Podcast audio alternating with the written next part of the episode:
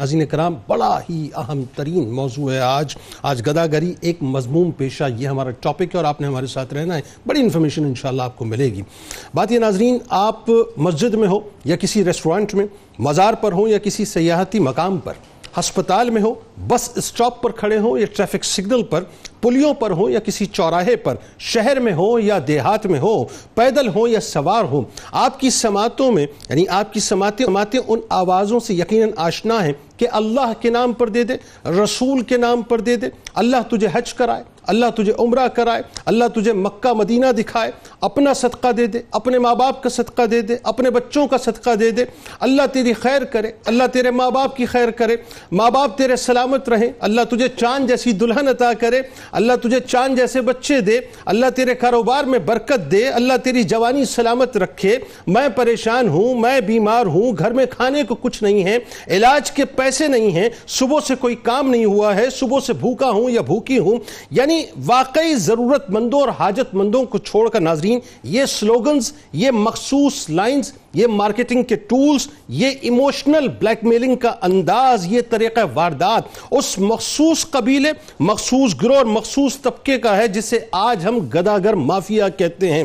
ان میں بچے بھی ہیں، جوان بھی ہیں اور بوڑھے بھی ہیں، مرد بھی ہیں اور خواتین بھی کمسن لڑکیاں بھی ہیں، جوان لڑکیاں بھی ہیں، سن رسیدہ عورتیں بھی ہیں اور خواجہ سرا بھی ناظرین گداگری کے اس پیشے میں ہر طرح کے یعنی لوگ جو ہیں وہ موجود ہیں، جنہوں نے بھیک مانگنے اور گداگری کرنے کو باقاعدہ ایک پروفیشن بنا لیا ہے۔ اور کچھ تو ناظرین، نسل در نسل گداگری کے پیشے سے منسلک ہیں۔ اور اس کے لیے بچے بھی اغوا کیے جاتے ہیں، اور ان کے ہاتھ پاؤں بھی کاٹ دیے جاتے ہیں، ان کو باقاعدہ تیار کیا جاتا ہے۔ یعنی بہترین گیٹ اپس کروائے جاتے ہیں۔ نوزائیدہ بچے جو ہیں، کرائے پر لیے اور دیے جاتے ہیں، دینی حلیے تک بنا لیے جاتے ہیں۔ جن کے پیچھے ناظرین اگر مجھے کہنے دیں تو باقاعدہ ایک مافیا ایک مضبوط ترین مافیا ہے جس کے ہاتھ نظر آتے ہیں۔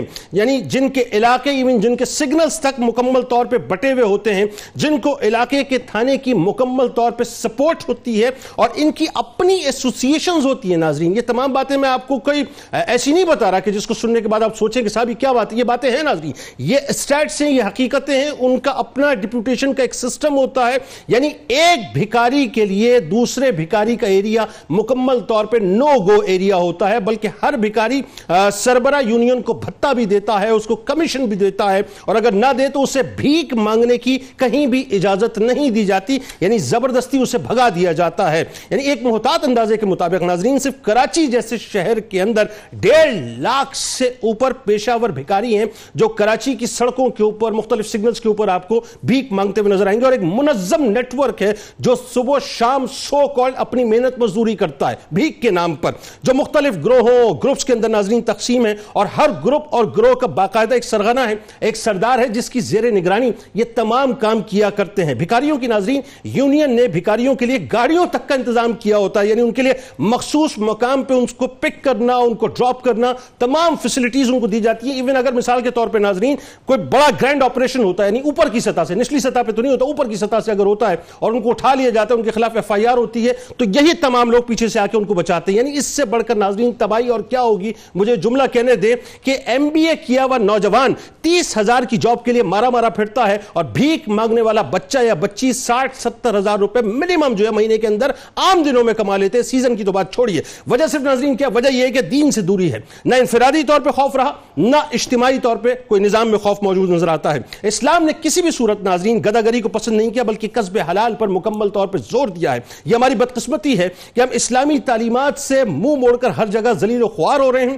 اور اس ذلت کا سبب ناظرین صرف اور صرف گداگری ہے کہ اب چاہے وہ انفرادی طور پہ ہو یا اجتماعی طور پہ ہو، فرد کی سطح پہ ہو یا ملک کی سطح پہ ہو، عالم یہ ناظرین کا ہمیں سمجھ لینا چاہیے کہ ہر نبی نے کوئی نہ کوئی ذریعہ معاش ضرور اختیار کیا ہے۔ اسلام نے کسی بھی صورت میں گداگری کو پسند نہیں کیا، قصب حلال پر زور دیا ہے۔ تاریخ اسلام پر ناظرین اگر نظر ڈالیں تو معلوم ہوگا کہ صحابہ کرام رضوان اللہ تعالیٰ علیہ مجمعین انتہائی مشکل ترین حالات سے گزرے، لیکن اس کے کے باوجود بھی انہوں نے دستے سوال کسی کے آگے دراز نہیں کیا۔ حضرت زبیر بن عوام رضی اللہ تعالیٰ عنہ سے مروی ہے کہ سرکار علیہ السلام نے فرمایا کہ تم میں سے کوئی رسی لے کر لکڑیوں کا گٹھا اپنی پشت پر اٹھا کر لائے اور اس کو فروخت کرے اور اللہ تعالیٰ اس کی وجہ سے اس کی آبرو بچا لے، یہ اس سے بہتر ہے کہ لوگوں سے سوال کرے اور اس کو دے یا نہ دے۔ یعنی جتنی مذمت ناظرین دین اسلام نے گداگری کی کی ہے، انسانیت کی تزلیل کے پیمانے کے حوالے سے کسی اور شعبے کی کام کی نہیں کی۔ آخری بات رس کر رہا ہوں کہ سرکار علیہ السلام نے فرمایا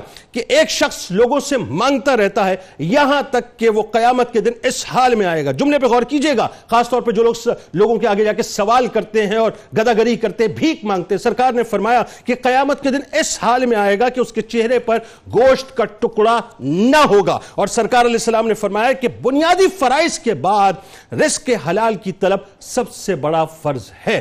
ہمیں چاہیے کہ ہم لوگوں کے آگے سوال نہ کریں، بلکہ محنت مزدوری کر کے رزق حلال کمائیں۔